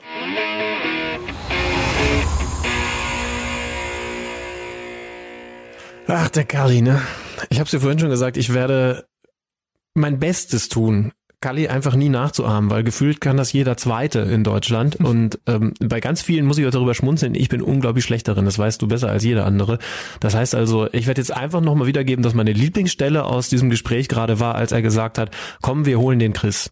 Und wir wissen alle, er hat es in, in einem viel schöneren Dialekt gesagt. Aber dieser Copacabana-Transfer, der, der, also das war doch so eine Geschichte, wie wir sie uns erhofft haben, oder? Ja, deswegen haben wir uns ja äh, den Kali quasi gewünscht, weil man mit ihm halt genau solche Dinge auch einfach mal bequatschen kann und weil der auch dann, der haut halt auch zwischendurch einfach mal raus, wie viel der dann da gekostet hat und was der dann da verdient hat und so weiter und so fort. Ne? Also das ist schon, schon sehr schön. Ihr habt es vielleicht mitbekommen, zwischendurch haben wir, äh, hat sich die Qualität des Gesprächs also im Sinne von der Audioqualität ein bisschen geändert, weil wir haben nämlich dann ein anderes Telefon bei Kali angerufen. Da war die Leitung dann nochmal ein bisschen stabiler, nur falls ihr euch äh, gewundert habt. Aber genau im Endeffekt schüttet man so, wollten wir das gerne haben, mit so ein paar Anekdötchen. Und der, ich meine, der Typ hat so viele Transfers getätigt in seiner Karriere als Manager. Ähm, so viel habe ich noch nicht mal im Fußball, in der Fußballmanager-Simulation gemacht. Ich habe wirklich viel gekauft. Du hast ordentlich gesuchtet mal eine gewisse mhm. Phase mhm. deines Lebens. Interessanter Punkt, dass man bei diesen Wintertransfers schon differenzieren muss. Ne? Das hat er ja ganz klar gesagt, dass ähm, es Sachen, also dass es Transfers gibt. Ich glaube, so ein Alex Nübel kommt da sehr mit rein, bei denen du einfach sagst, naja, wenn wir den jetzt holen, dann ist das ein guter Zeitpunkt, weil später wird er teurer oder dann sind mehr Vereine interessiert. Und dann gibt's natürlich auch Situationen, dass du sehr viele Verletzungen hast. Das hat er mit Leverkusen geschildert. Da ist wahrscheinlich in dieser Winterpause der Nummer eins Kandidat für Transfers Werder Bremen. Ne? Ich glaube, es gibt keine Mannschaft, die so viele Verletzungssorgen hatte wie die Werderaner. Die Norddeutschen, äh, zwischen, zwischendurch waren wir fast die, die gesamte erste Elf verletzt. Also äh, das war schon richtig, richtig Trainer krass. Auch? Wir können aber festhalten, genau, selbst, selbst Kuhfeld hat sich jetzt noch verletzt äh, und humpelt da noch so ein bisschen durch Stadien. Wir können aber zumindest festhalten, es gab drei Punkte am Wochenende. Ja, die gab's, aber die waren auch wieder teuer erkauft, sagen wir mal so. Also sie gewinnen 1-0 bei Fortuna Düsseldorf durch ein Eigentor am Ende vom Bundesliga-Debütanten im Fortuna-Tor Kastenmeier. Das wird äh, unseren Gast vor der Winterpause Lutz Pfannstiel wieder zur Verzweiflung gebracht haben, denn das ist ein Spiel, was den Düsseldorfern richtig in den Kleidern hängen bleiben wird. Da bin ich mir recht sicher. Aber bei den Bremern bleiben eben auch ein paar Sachen hängen. Ja? Also die entscheidende Szene in diesem Spiel war ja eigentlich nicht das Tor, sondern war ja das, was da in der Nachspielzeit passiert ist. Dieser krasse Zusammenprall, die Verletzung von Kevin Vogt, Gehirnerschütterung. Ähm, man weiß nicht genau, also wie sagen wir zumindest die, das war die Situation, über die am meisten gesprochen genau, wurde. Ne? Ja. Also entscheidend natürlich das Tor, weil das den Sieg gebracht hat, aber die Schlagzeilen hat natürlich das, was dann in der Nachspielzeit ist, äh, passiert ist, gebracht. Ja, Kevin Vogt hat mit einer Gehirnerschütterung und das ist immer so eine Sache, da musst du vorsichtig sein. Man denkt ja, na gut, dann wird er jetzt am nächsten Spiel wieder dabei sein, aber ich habe jetzt auch aus dem Basketball ein aktuelles Beispiel. Diese Dinger sind nie zu prognostizieren. Äh, Johannes Thiemann von Alba Berlin, der durfte zwei Wochen nur in einem dunklen Raum liegen und nichts machen. Weil, weil du dann teilweise kann das passieren, dass du halt so äh, licht- und geräuschempfindlich bist, dass deine Birne das nicht verarbeiten kann und dann hilft nur Ruhe. Das heißt, man muss jetzt mal sehen, wie lange der Winterneuzugang, den sie ja extra schon verpflichtet haben, weil sie hinten so Probleme haben, jetzt tatsächlich fehlt. Und dann fehlt dazu eben aber auch noch der Abwehrchef mit Niklas Moisander, der einer neuen Regelauslegung zum Opfer gefallen ist. Kann man das so sagen, ja, ne? Hm, ja, ich glaube, es trifft sogar sehr gut zu. Äh, ihr werdet es mitbekommen haben, Dr. Felix Brüch, Schiedsrichter, bei dieser Szene, diesem Zusammenstoß, bei dem es dann eben leider auch diese schwere Verletzung gegeben hat, Vogt, gute Besserung, ähm, ist er auf Brüch zugelaufen und hat im Anschluss eine gelb-rote Karte bekommen. Diese Regel ich will gar nicht sagen Veränderung, sondern Verschärfung, die jetzt in der Rückrunde greifen soll, die besagt eben, dass Proteste von Spielern gegen Schiedsrichter und eben auch eine dadurch provozierte Rudelbildung härter bestraft werden soll. Und jetzt haben wir natürlich den Salat, dass alle würde ich jetzt zumindest mal behaupten, verstehen können, dass der Kapitän der Veteraner bei so einem Zusammenstoß und einem sehr, sehr harten Eingreifen der Düsseldorfer, eben einem unfairen Eingreifen im 16er zum Schiedsrichter rennt, emotional, ohne dass er ihn irgendwie angepackt hat, packt hat, aber natürlich auch gerade wenn man überlegt, was da in der Nachspielzeit auf dem Spiel stand, sehr, sehr emotional auf den Schiedsrichter zuläuft. Er hat geschrieben, ganz definitiv. Und der gibt ihm dann die Ampelkarte. Ähm, Moisander hat ja selber gesagt, er kann in diesem Moment nicht nichts machen, er kann sich da eigentlich nicht anders verhalten. Ich sag dir eins, Benny, ich weiß nicht, was deine Meinung ist, aber Dr. Felix Brüch kann sich in dem Moment eigentlich auch nicht wirklich anders verhalten. Weil wenn du als Schiedsrichter, so müssen wir uns das ja vorstellen, in der Winterpause genau in dieser Richtung geschärft wirst. Hey, wenn du angegangen wirst, wenn die Schiedsrichter angegangen werden, wenn Rudelbildungen drohen, genau das hat's ja dann gegeben, dann müssen wir härter durchgreifen. Dann ist er doch nicht in der Lage, da in der Nachspielzeit bei quasi der Exemplar exemplarischen Szene schlechthin an diesem Spieltag, dann irgendwie ein bisschen lockerer zu machen und da keine Karte zu zeigen, oder? Also selbst wenn er das selber eigentlich gerne anders machen würde, aber er muss doch die Regeln so befolgen. Das heißt also, ihn dazu kritisieren, wäre das Schlechteste, was man machen kann. Vor allen Dingen, wenn man überlegt, warum diese Regel eigentlich geschaffen wurde, weil man damit die Schiedsrichter schützen müsste oder möchte.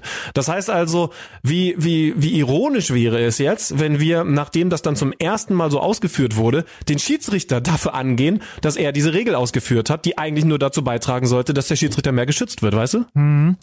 Also prinzipiell finde ich diese Ansage, die von Lutz Michael Fröhlich ja gekommen ist und vom DFB an die Schiedsrichter, finde ich erstmal gut, weil wie oft saßen wir hier in den diversen Podcasts, die wir mittlerweile über all die letzten Jahre geführt haben und haben darüber gesprochen, dass uns manche Attitüde des Spielers auf dem Feld einfach gegen den Strich geht. So, das steht erstmal, finde ich, oben drüber. Ich finde das gut, dass häufiger so völlig unnötiges Gepöbel und so weiter geahndet wird. In dem Sinne kann ich dann verstehen, was du meinst. Der Brich hat in der Szene eigentlich keine andere Wahl, weil das ist nun mal die Ansage, die er so bekommen hat. Ich kann aber auch den Moisander verstehen, dass er sagt, weil dann kann ich mich wieder in ihn aus meiner kläglichen eigenen Karriere hineinversetzen, dass er da nicht ruhig bleiben kann bei so einer Situation. Vielleicht wäre hilfreich, ähm, das hat ja auch so ein bisschen der, der Florian Kofeld auf der Pressekonferenz nach dem Spiel gesagt, er macht dem Schiedsrichter keinen Vorwurf, weil das ist die Ansage, die er bekommen hat. Er finde nur schade, dass die Ansage so ist, dass nicht mal mehr der Kapitän der jeweiligen Mannschaft dahin gehen darf und mit ihm reden. Gut, das war in dem Fall kein Reden, sondern ist auf ihn zugestürmt und hat ihn angebrüllt, ähm, dass der sich nicht mehr äußern darf. Wie ist das denn nochmal? Welche Sportart ist das nochmal, wo nur die Kapitäne mit dem Schiedsrichter reden dürfen? Heimer. Ah ja, Genau. Aber gibt doch irgendwo, bilde ich, bild ich mir das gerade ein, es gibt doch irgendeine Sportart, wo das, wo die Kommunikation vorrangig über den Kapitän läuft. Also im, im Rugby ist es auf jeden Fall sehr so gelebt. Ähm, okay. Ich weiß nicht, ob es ausschließlich so erlaubt ist, aber im Rugby wird es auf jeden Fall sehr viel so gemacht, dass die Kapitäne rangeholt werden. Ähm, aber trotzdem müssen wir ja differenzieren. In der Situation ging es nicht um ein gemütliches Gespräch bei Tee und Kuchen, sondern er ist da aus guten Gründen wir haben es ja alle gesehen, mhm. auf Dr. Felix Brüch zugestürmt und hat geschrien. Ich finde, also natürlich ist das Thema Fingerspitzengefühl auch da wieder eines, was, was man eben ganz, ganz ähm, weit noch, also was man auf jeden Fall berücksichtigen sollte. Aber nochmal, diese Regel wird in der Winterpause verschärft. Du hast eine solche Situation. Das ist ja was, wenn es das vorher schon gegeben hätte, wäre das wahrscheinlich genau so eine Szene gewesen, die man allen Schiedsrichtern vorgespielt hätte als Beispielszene. Was soll er denn machen? Also ich, ich mache auch Moisander da keinen großen Vorwurf, aber ich finde, Brüch dafür zu kritisieren, geht in die falscheste Richtung, die man ja, da einschlagen kann. Ähm, der, der, der Nuri, nee, wer war es? Der, der, nicht der Nuri Schein, der Leo Bittencourt hat ja nach dem Spiel noch so schön gesagt, ich hätte dem Schiri wegen der Kommunikation, die er mir gegenüber gewählt hat, auch die gelbe Karte zeigen müssen und hat so ein bisschen angemahnt, ähm, die Kommunikation, die teilweise von den Schiedsrichtern gegenüber den Spielern herrscht, die aber, glaube ich, selbst heraufbeschworen ist von den Spielern. Also ich finde, sie müssen sich nicht wundern, dass die Schiedsrichter so mit ihnen kommunizieren, wie man in den Wald hineinruft, so kommt es halt wieder wieder heraus. Und ähm, vielleicht nochmal. Einerseits schon, wobei ich das sagen muss, da gibt's zumindest positive Entwicklungen, zumindest so Tendenzen bei Schiedsrichtern, wenn ich da jetzt an so Kollegen wie Gräfe, Eitekin und es gibt noch ein paar andere denke, dann habe ich zumindest das Gefühl, dass man sich mehr auf Augenhöhe begegnet. Ich möchte fast sagen, äh, die Schiedsrichter werden gerade cooler, und das in unterschiedlichster Weise im Umgang mit den Spielern. Ich also weiß nicht, ob du im aktuellen Sportstudio jetzt Christian Streich gesehen hast, der hat sich auch dazu geäußert, das war dann sehr so in Richtung des vierten Offiziellen gedacht, ähm, dass, dass es da jetzt auch immer mehr Leute gibt, bei denen man das Gefühl hat, mit denen kann man sich in Ruhe unterhalten und die machen das nicht von oben herab. Das ist vielleicht schon noch ein bisschen was, was Leonardo Bittencourt da angesprochen hat, was vielleicht bei Dr. Felix Brüch ausbaufähig wäre. Aber wie gesagt, da kann ich nicht urteilen, weil die Situation habe ich jetzt nicht gesehen. Ich ja. kann mich da jetzt nur auf diese Momente in der Nachspielzeit beziehen. Ganz spannend im Übrigen, es gibt im aktuellen Montagskicker ein langes Interview äh, mit Manuel Gräfe, der ja wieder, glaube ich, zum besten Schiedsrichter der Hinrunde gewählt worden ist von den Profis und aber, und das hatte ich gar nicht so auf der Kappe, nur sechs Einsätze in der Bundesliga der Hinrunde hatte, was mich total überrascht hat, weil ich mir dachte, auch für mich ist hm. das nun mal der beste Schiedsrichter, den wir haben in Deutschland.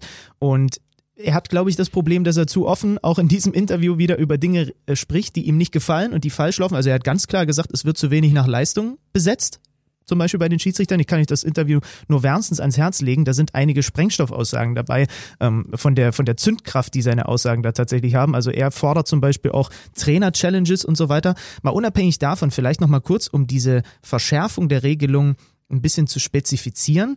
Vor allem dann soll das eben auch härter geahndet werden, wenn das zu Rudelbildungen führt. Ne? So habe ich das verstanden. Also wenn ein Schiedsrichter eine Rudelbildung auslöst, äh, ein Schiedsrichter sei schon ein Spieler, dann soll der Schiedsrichter sofort härter da durchgreifen, weil eben das genau diese Momente sind, die der DFB nicht sehen will, die ich auch eher nicht sehen möchte. Und bin am Ende auf deiner Seite, dass dem Berichter nicht viel andere Wahl geblieben ist, kann den Moisander aber auch verstehen und finde sehr angenehm, was Florian Kofeld nach dem Spiel gesagt hat, dass er den Schiedsrichter da aus der Verantwortung rausnimmt, weil er sagt, das ist die Ansage, die er hat.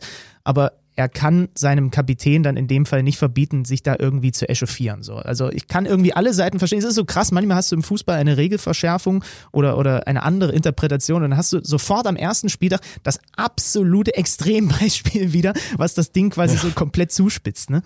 Ja, es, es ist wirklich schwierig. Und dann sind wir vielleicht irgendwann dann bei den alten Herren im Elfenbeinturm, die man da am ehesten noch kritisieren kann, dass sie die Regel dann eben so durchdrücken. Aber auch das finde ich, wie gesagt, schwer. Ich, ich, ich, ich bin bei dir. Also das war sehe schon eine sehr unglückliche so. Zuspitzung direkt. Also in dem Fall ja? sehe ich es nicht so, dass das irgendwas mit Leuten zu tun hat, die praxisfern irgendwas tatsächlich hm, verschärfen, sondern das ist eine wünschenswerte Entwicklung, die hoffentlich eigentlich diese Verschärfung mit sich bringt.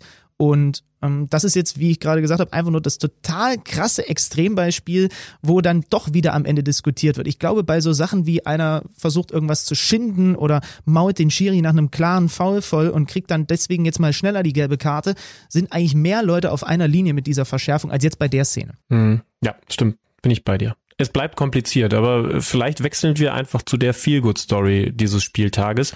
Da, glaube ich, gibt es in erster Linie Positives zu berichten. Auch nicht in allen Bereichen. Die Rede ist von Borussia Dortmund, von Erling Haaland, der alle überzeugt hat. Selbst einen Benny Zander, auch wenn der, wir wissen es ja mittlerweile, halt für manche Dinge im Leben ein bisschen länger braucht. Ja, es ist halt so. Aber ich muss halt tatsächlich sagen, also, wobei, ich fand den Haaland ja schon immer einen sehr, sehr guten Spieler, ne? Aber dass er natürlich so mhm, einschlägt, wird, genau. ja, komm, das ist ja nun wirklich so. Also, das, die Torquote hat für sich gesprochen, aber dass er jetzt so in der Bundesliga einschlägt, direkt in seinem ersten Spiel, das ist schon irgendwie gaga. Er ist jetzt plötzlich, was, was gab's alles für Spitznamen, die ihm jetzt schon verteilt worden sind? Der ist der Heiland, der ist der, der Borussia Dortmund dann doch noch zum Meistertitel schießen wird und so. Also, mit, mit diesen drei Toren bei seinem Debüt. Das sind seine beiden Spitznamen oder was?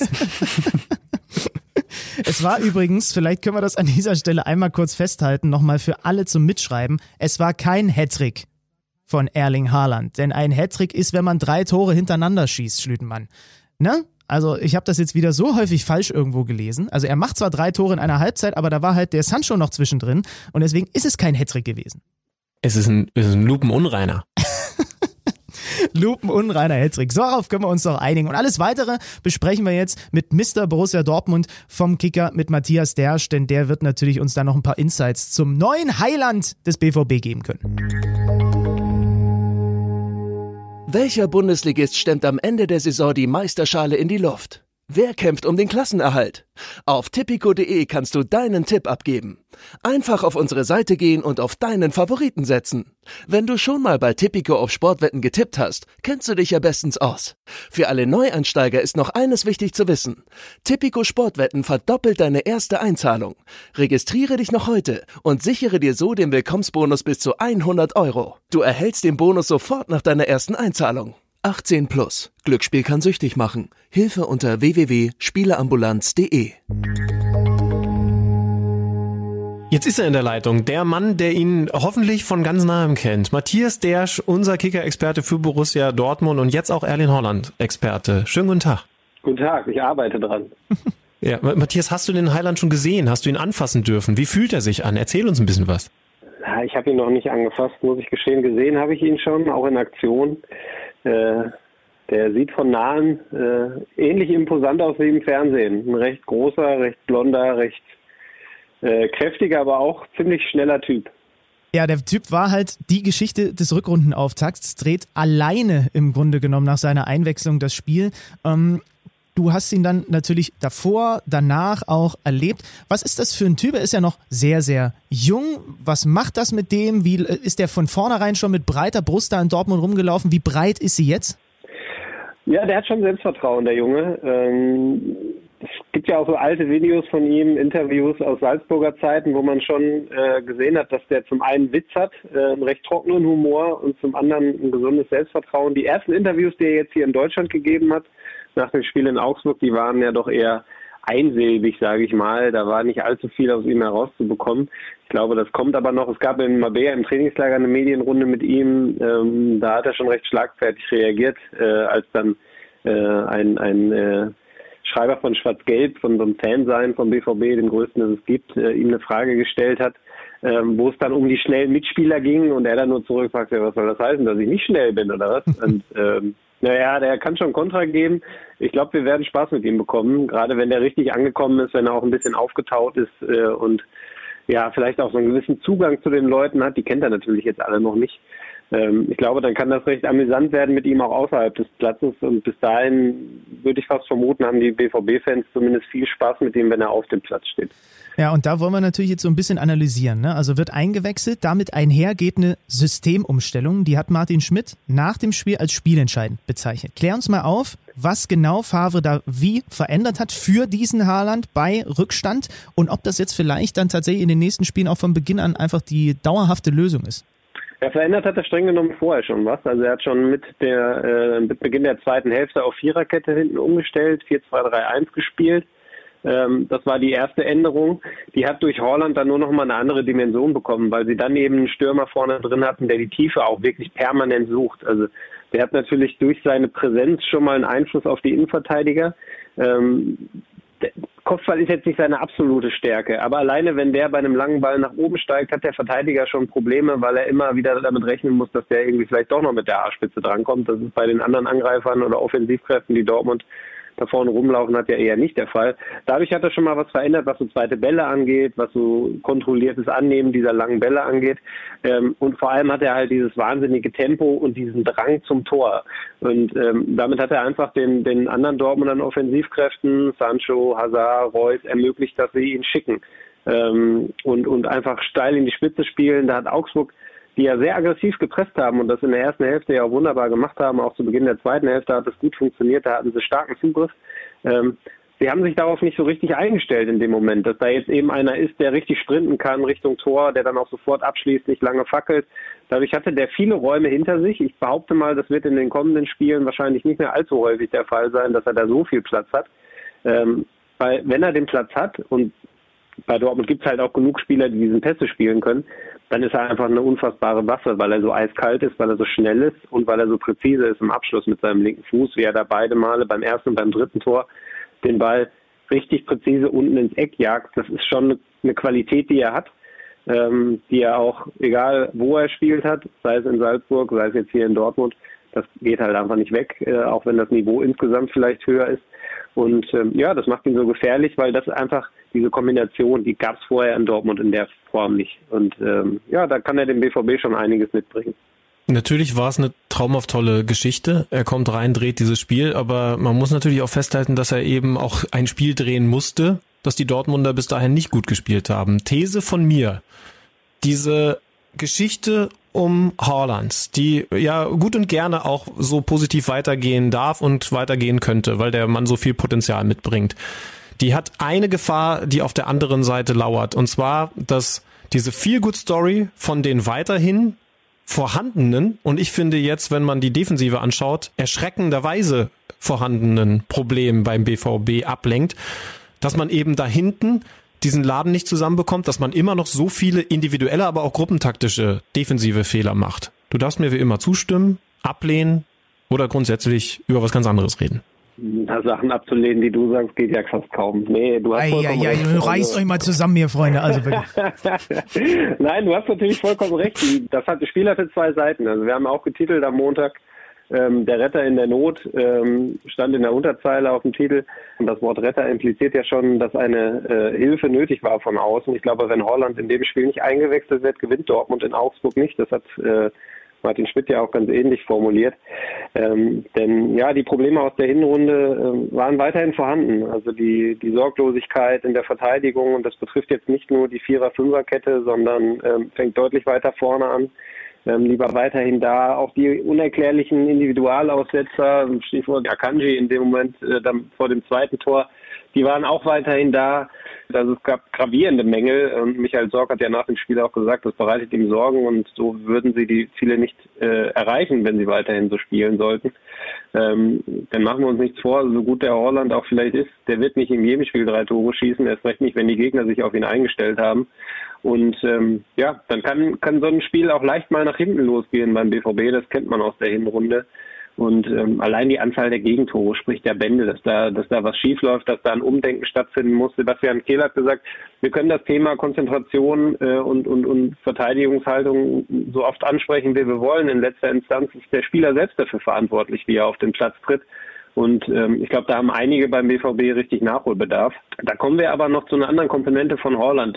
Wer den beobachtet hat am äh, Samstag, der hat einen Spieler gesehen, der unbedingt wollte, der eigentlich in jeder Sekunde ausgestrahlt hat, dass er da noch was bewegen möchte, dass er was reißen möchte. Der hat Mitspieler angeflaumt, äh, wenn er nicht angespielt wurde. Er hat sie angefeuert, wenn er angespielt wurde. Er hat sogar die Fans animiert, einmal bei einem Sprint nach vorne. Ähm, also hat sich nicht nur auf den Angriff äh, konzentriert, sondern gleichzeitig auch noch ein bisschen Stimmung gemacht. Der hat eine, eine Körpersprache, ich glaube, Zorc hat 1A dazu gesagt, das stimmt absolut. Ähm, wenn der es schafft, dass er, dass er die Mitspieler, die dann oft manchmal eben das vielleicht so ein bisschen vermissen lassen, wenn er die animiert bekommt und, und sag ich mal, wenn, wenn, wenn er etwas mehr auf die anderen App färbt als umgedreht, dann kann er auch da nochmal eine Bereicherung sein auf dieser Ebene. Ähm, aber das wird auch nötig sein, hundertprozentig. Welche Körpersprache hat gerade Mario Götze? Also ich habe vor einer Woche gelesen äh, bei der Süddeutschen Zeitung Überschrift Mario Götze Ende als Nebendarsteller. Jetzt hat er wieder 90 Minuten auf der Bank gesessen. Ich habe das mit der Süddeutschen Zeitung natürlich nur reingebracht, damit die Hörer hören, dass ich ab und zu Süddeutsche lese, ist ja ganz klar. Äh, wie, wie, ist die, wie ist die Körpersprache von, von Götze? Bring uns da mal auf den Stand gerade.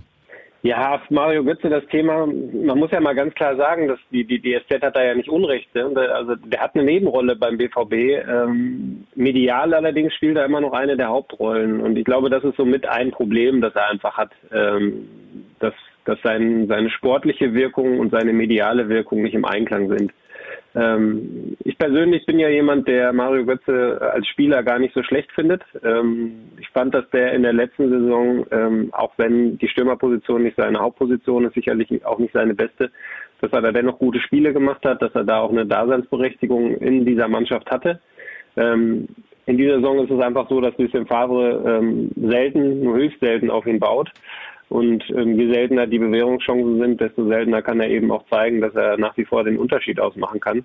Ähm, wir müssen die Vergleiche sein lassen mit dem Mario Götze von ja eigentlich 2013, denn 2014 war die WM von ihm auch nicht wirklich gut, bis auf dieses äh, dieses eine äh, Tor dann im Finale, was natürlich für seine Karriere ein ent entscheidende äh, entscheidend, ein, ein entscheidender Moment war. Ähm, das ist einfach verdammt schwierig bei diesem Spieler. Ähm, es gab ja die Meldung dann im Trainingslager auf dem Boulevard, dass eine Entscheidung gefallen worden, gefällt worden sei, dass er eben geht. Das ist nicht so, das stimmt nicht. Ähm, da gibt es nach wie vor äh, keine Entscheidung. Ähm, aber wenn ich jetzt heute wetten müsste, ist der nach über den Sommer hinaus noch Spieler von Borussia Dortmund, dann würde ich auch sagen, nein, ist er nicht. Ähm, weil es, glaube ich, einfach zu wenig Perspektiven für beide Seiten gibt, dass aus dieser Zusammenarbeit noch was richtig Großes entstehen kann. Aber dann lass uns mal seine Zukunftsplanung jetzt übernehmen, weil ich denke mir dann immer, der muss hier aus Deutschland mal raus. Siehst du das auch so? Absolut. Und ich kenne ihn ja ein bisschen, nicht so eine, also ich bin jetzt nicht, äh, nicht per Du in Anführungszeichen mit ihm, äh, aber ich verfolge ihn ja jetzt auch schon lange, habe jetzt zum Beispiel auch ähm, dann im, im Sommer bei der USA-Tour ähm, auch mal die Möglichkeit gehabt, ein bisschen mit ihm abseits des Fußballs zu sprechen. Das ist ja schon jemand, der über den Tellerrand hinausschaut, der, der, der sich sehr stark informiert, so was, was, was auch gesellschaftliche Themen angeht, was, was ähm, ja, Umweltschutz im weiteren Sinne angeht, ähm, der hat schon einen Blick auch für andere Themen. Äh, und ähm, ja, ich bin da bei dir. Das ist sicherlich jemand, der im Ausland ähm, ganz gut aufgehoben werden wäre, weil er einfach da auch dann nicht so stark im Fokus stehen würde. Einfach dahergenommen, der geht zu einem Club in der Bundesliga zwischen sieben und zwölf. Ja. Ähm, dann schauen wieder alle auf Macht ihn. keinen Sinn, und ne? Ziehen alle wieder den Vergleich. Also wenn, wenn ich jetzt sein, sein Berater wäre, dann würde ich ihm sagen, mach das nicht, geh ins Ausland. Ähm, such dir eine spannende Aufgabe abseits von Deutschland und ähm, starte da nochmal neu durch. Ähm, etwas unter dem Radar dann vielleicht, aber dafür findet er vielleicht da dann sein sportliches Glück eher, als ähm, es der Fall wäre, wenn er wieder irgendwo wäre, wo er mit Erwartungen überfrachtet würde, die er nicht, die er nicht halten kann. Ich bin bei euch beiden. So eine mediale Nebenrolle würde ihm, glaube ich, für seine Karriere ganz gut tun. Matthias, ich kann dir versprechen, du wirst bei uns immer eine Hauptrolle spielen. Ich glaube, du bist ähm, in der Kathedrale unseres Abstand Herzens der Kicker-Experte, der am häufigsten im Podcast war, und das finden wir auch sehr gut so. Danke dir. ja, ich danke euch. So, bevor das zu schleimig wird, bis bald, Alter Matthias. Schleimer. Alles klar, macht's gut, Jungs. Ja, der Matthias Dersch, immer angenehm mit ihm zu sprechen. Und als wir dann schon quasi diesen Themenblock Haaland und den BVB fertig hatten, haben wir uns im Nachgespräch, Schlütenmann, dann von ihm gerade noch so ein bisschen auf den neuesten Stand bringen lassen, was der eigentlich mit seiner Kicker-Manager-Elf in der Winterpause gemacht hat. Denn ich habe, das kann ich jetzt hier an dieser Stelle mal verraten, ich habe diese Informationsquelle angezapft in der Winterpause und habe ihn gefragt, Matthias, soll ich den Alcázar verkaufen? Und seine Antwort war ja. Und daraufhin habe ich den Alcázar verkauft. Also es hat, man hat, glaube ich, man kann viermal we wechseln, ne? Und mich würde jetzt mal interessieren, hast du das überhaupt mitbekommen, dass man im Winter wechseln kann? Also ich habe es mitbekommen und habe kurz vor Toreschluss am Donnerstagabend noch äh, Transfers getätigt und musste dann vom Kicker-Manager-Spiel selber darauf aufmerksam gemacht werden, dass man nicht 15 Spieler auswechseln kann, sondern dass es halt nur vier Transfers sind, die möglich sind.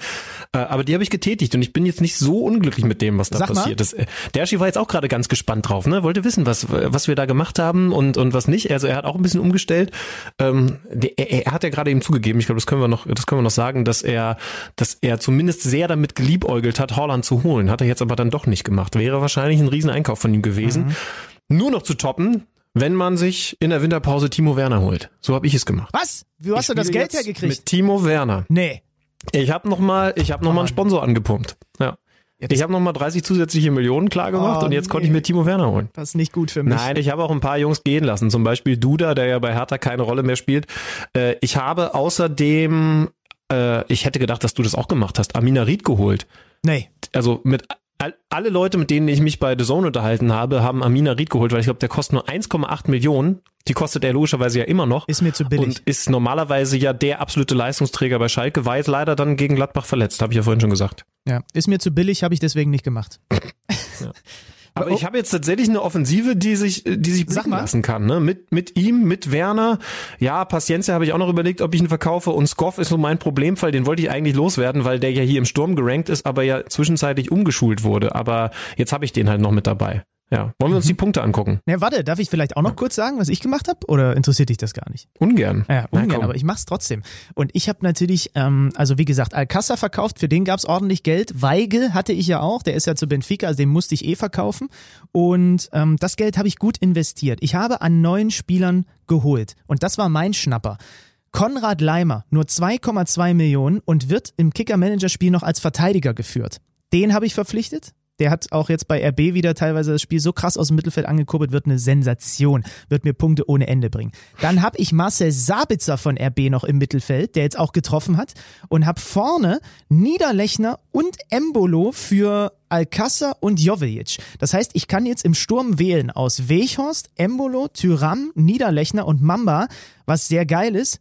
Geiler wäre es noch gewesen, wenn man Florian Niederlechner vielleicht nicht auf der Bank gelassen hätte an diesem Spieltag, denn der hat mir leider keine Punkte gebracht. 14 hat er insgesamt gemacht und alle drei Stürmer, die ich habe spielen lassen, haben minus vier Punkte jeweils geholt und trotzdem gehe ich mit 31 Punkten aus diesem Spieltag raus, weil Horn abgeliefert hat, Hector getroffen hat, ähm, weil Sabitzer getroffen hat. Aber wenn ich jetzt den Niederlechner noch mit drin gehabt hätte, ey, das wäre so ein guter Spieltag gewesen. Also 31 Punkte habe ich. Ich habe 28 geholt. Ich habe ähm, Trotz Werner! Ja, ich habe jetzt halt vorne, ich habe jetzt halt Werner, ne? In your Der face! einfach mal 17 Punkte holt. Ich habe Kostic mit 10 Punkten und ich habe einfach an diesem Spieltag nur einen großen Fehler gemacht, den ich eigentlich am Sonntag noch revidieren wollte, aber ich habe mir gedacht, das ist doch auch ein Armutszeugnis. Stichwort Hertha. Spielt gegen die Bayern, ich habe Klünter und Grujic und habe mir überlegt, okay, da ich jetzt auch ein, zwei Verletzte habe, sollte ich die eigentlich aufstellen? Wenn sie aber gegen die Bayern jetzt schlecht spielen, dann holen die mir Minuspunkte. Ich könnte auch irgendwen aufstellen, der eh nicht spielt, dann kriege ich null Punkte. Aber ich wollte dieses Armutszeugnis für mich selber nicht eingehen. Hab sie aufgestellt. Das Resultat, Klünter minus sechs, Grujic minus vier. Und darum stehe ich jetzt bei 28 und nicht bei 38 Punkten, die ich einfach locker eingefahren hätte, wenn ich da einfach eine Nullrunde gespielt hätte. Aber 28 Punkte, da wo ich herkomme, ist das ein ordentliches Ding, kann ich mal sagen. Ich habe umgestellt im Übrigen das System, wo wir vorhin bei BVB schon drüber geredet haben, auf 4-3-3, weil Leimer, wie gesagt, als zusätzlicher Verteidiger gilt, spiele ich jetzt hinten mit einer Viererkette. Und ich brauche aber natürlich, wenn ich fünf so starke Stürmer zur Auswahl habe, brauche ich drei, die vorne spielen. Mehr als drei kann man ja leider nicht aufstellen. Also das Neues auch in der Rückrunde vom Kicker-Manager-Spiel Kicker Meets the Zone. Wir haben noch zwei Sachen zu besprechen, Alexander Schlüter. Ich weiß gar nicht, ob du das eine weißt. Wir wir können mal hinweisen darauf, es gibt in diesem Jahr wird zum ersten Mal ein offizieller deutscher Podcastpreis verliehen. Und wir, also da gibt's dann so ein paar Kategorien, in denen wir uns auch mal äh, eingereicht haben und wo dann eine Jury drüber entscheidet, wer dann da nominiert wird tatsächlich am Ende. Und zusätzlich dazu, zu dieser Juryentscheidung in den einzelnen Kategorien, gibt es einen quasi Publikumspreis mit einem Publikumsvoting.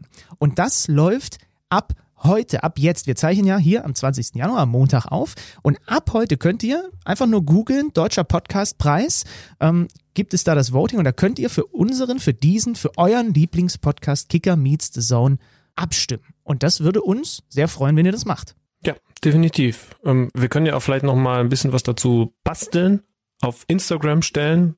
Wie ist nochmal, wie, wie heißt du auf Instagram? Benny Zander? Ganz verrückter Name. Benny Zander, ja. Mhm. Oder Alex Schlüter, das ist dann mein Name auf Instagram. Der war zum Glück noch frei. Ähm, und dann könnt ihr da vielleicht auch direkt auf den Link kommen. Wir überlegen uns da noch was. Und wenn diese Folge hochgeladen ist, haben wir euch da vielleicht schon ein bisschen was präsentiert. Äh, ja, das wäre auf jeden Fall super. Mal gucken, was da so geht. So, so, so ein Preis, ähm, also Hast du schon mal was Macht gewonnen? sich immer gut in der Vitrine, Also die so ich nicht habe. Im Sinne von wirklich mal so ein Preis, also bist du mal irgendwie, keine Ahnung, bester Spieler geworden Zehn oder sowas? Teilnehmerurkunden bei der äh, Teilnehmerurkunden bei Bundesjugendspielen. Zählt natürlich. Ich bin mal Zweiter geworden, zweiter Platz bei den Waldjugendspielen. Gab es bei dir Waldjugendspiele? Nein. Ich bin Zweiter geworden bei den Waldjugendspielen, was an sich ein großer Erfolg gewesen ist, war zu Grundschulzeiten, was aber in meiner Familie trotzdem mit einem Augenbrauen hochziehen und Naserümpfen wahrgenommen wurde, weil, wie du weißt, ich halt in einer Försterei groß geworden bin. Und so, das musst du dir jetzt vorstellen, wenn du Waldjugendspiele machst und der Förstersohn wird nicht Erster, Ja. das ist wirklich so, als wenn die Bayern nicht Meister werden, sondern stattdessen Freiburg. Das heißt also, ich komme nach Hause, sage, ich bin auf dem Stocker gelandet, wie wir in Niedersachsen sagen, ähm, Leute feiert mich und meine komplette Familie ächtet mich dafür, dass ich nicht mit Abstand den ersten Platz geholt habe. Bei den Waldjugendspielen, wo man so Baumarten raten musste, wo man Brennholz von links nach rechts stapeln musste. Später habe ich rausgefunden, das hat mein Vater einfach für uns gemacht, dass die ganzen Schulkinder das mal eben bei uns hinten in den Carport gepackt haben.